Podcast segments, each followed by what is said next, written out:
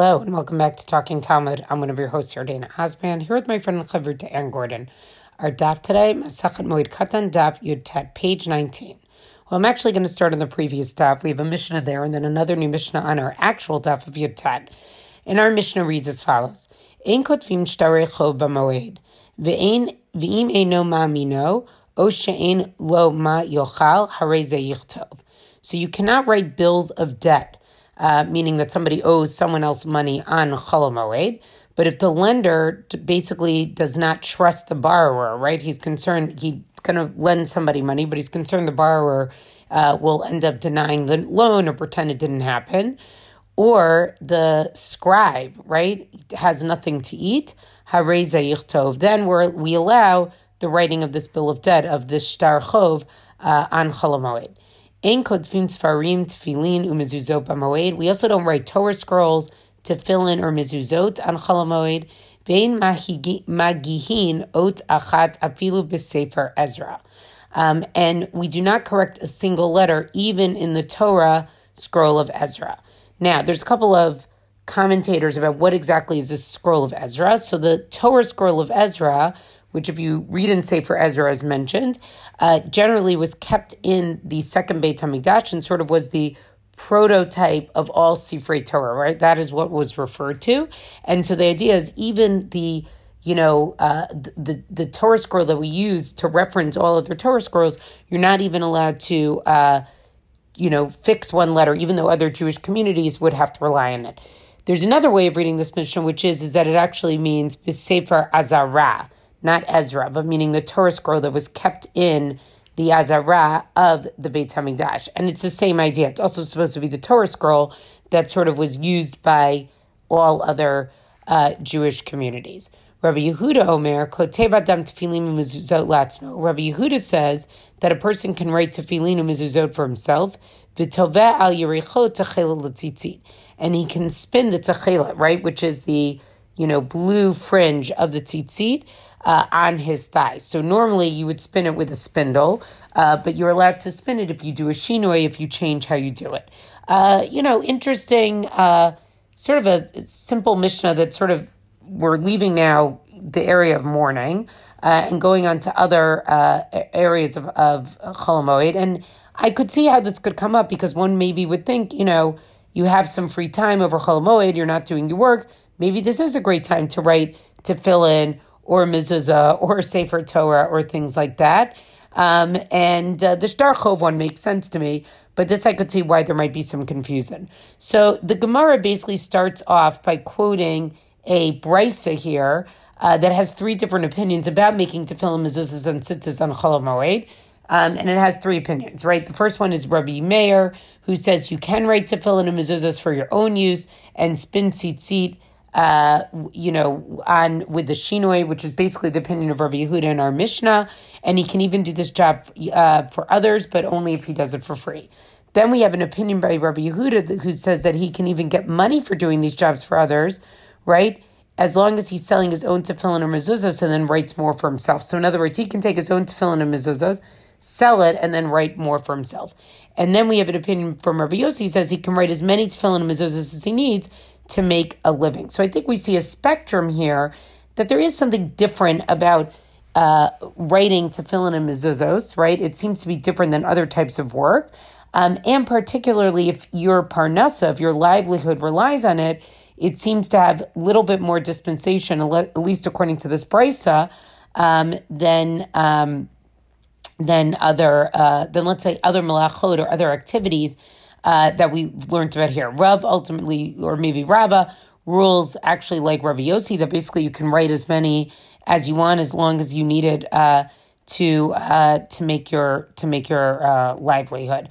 So I think it's interesting to see how different uh, types of work, you know, if they are sort of parnasa uh, meaningful, right? They're dependent on how you make a living uh, it seems that there seems to be a little bit more leniency when it comes to the parnasa of a scribe uh, than, let's say, some of the other uh, malachot that we've encountered or some of the other jobs that we've encountered.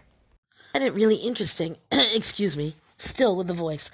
Um, I find it really interesting that the question of tefillin mezuzah tzitzit come up on Cholamoed as even a question, because I might have thought that Tashmishei Kedusha, that these things that are really the essence of holy objects, you know, could be done, you know, at this holy time.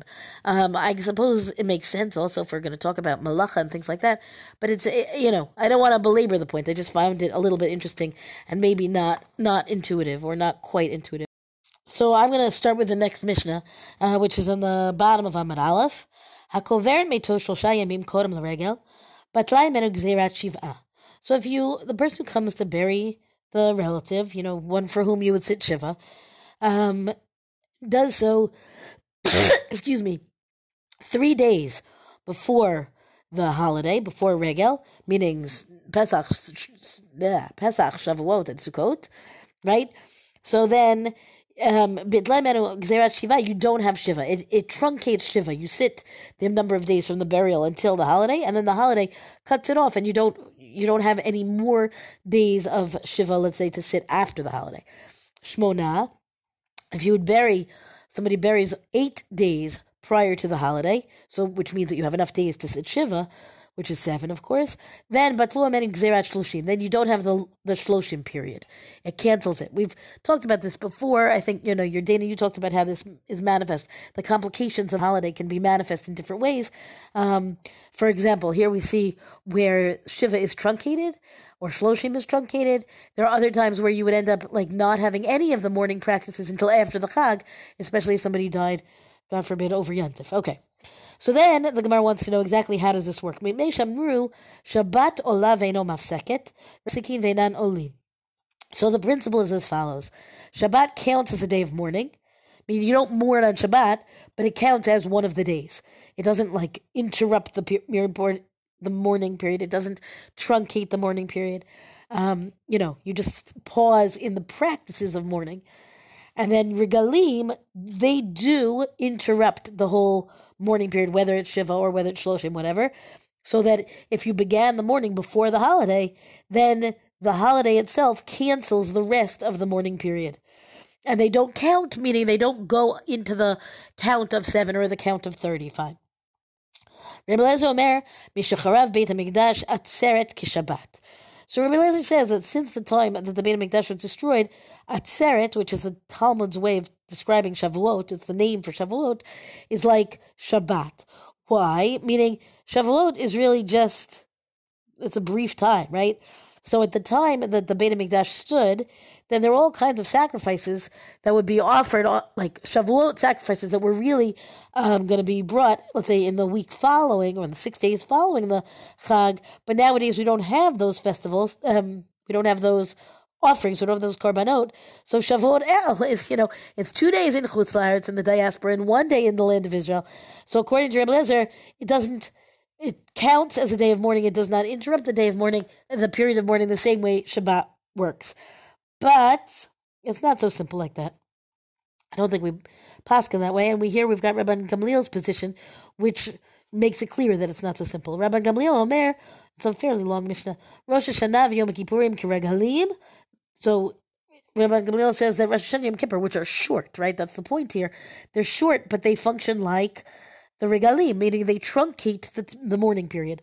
The chachamim omrim lo The bottom line is we don't we don't take this approach or the other approach, meaning neither approach. Ella atzeret kiregalim Rosh Hashanah v'Yom Kippurim kishabat. The opposite. We say Shavuot is like Pesach and Sukkot, and we say that Rosh Hashanah Yom Kippur is like Shabbat, where they function, they count within the time of the mourning, and they don't truncate it. Okay. The Gemara goes on here to talk about, you know, really the the variety of counting here that could matter. What gets what gets canceled when, um, depending on how the decree is nullified, right? Meaning the decree of and and it's talked about here as um, the gezerah, the decree of the mourning itself. So, is it the days? Is it the whole period, the entirety of it? Is it simply the practices? Um, and then the Gemara asks, "My tummy yamim lo batlu." What about the days that are not canceled? She'im lo gilach erev haregel asur legaleach.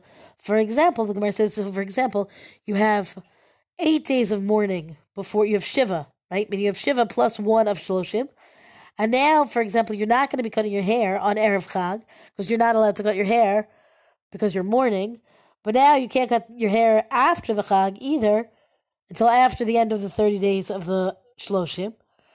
So maybe you still have this kind of residual effect of the mourning period. But then it seems to be that where the concern is, you know, to what extent are you going to um, observe those practices, those mourning practices during the Chag? Meaning you can't cut your hair on Chol either. We had this whole long discussion of who the, the few people who are exceptions to that rule. So the Gemara goes on and cites a breita. Vatanya kovert metot shlosha kodem laregel, batlahe menu gzerat shiva.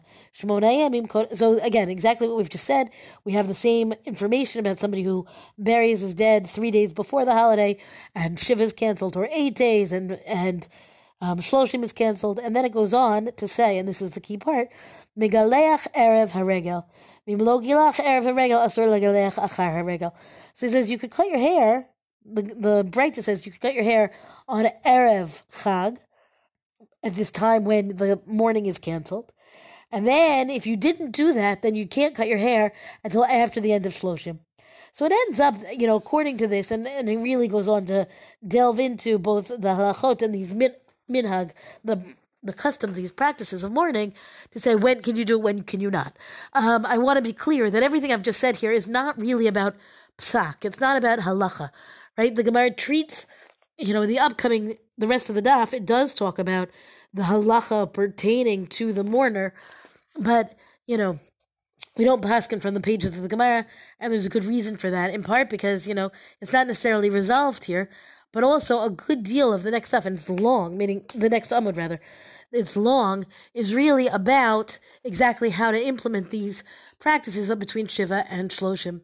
Um, and so, if anybody, Rahman al is ever in the situation, you know, then you need to check into whatever the the basic practices that we do nowadays, which are sometimes a little bit different from the pages of the Gemara. I don't want to belabor that point either. Um, okay, we're going to stop here. That's our DAF discussion for the day. Thank you so much for joining us. Rank us, review us where you get your podcast. Come talk to us on our Facebook page and tell us what you think about this DAF, the practices of mourning. Um, thank you to Rabbi Michelle Farber for hosting us on the Hadran website. And until tomorrow, go and learn.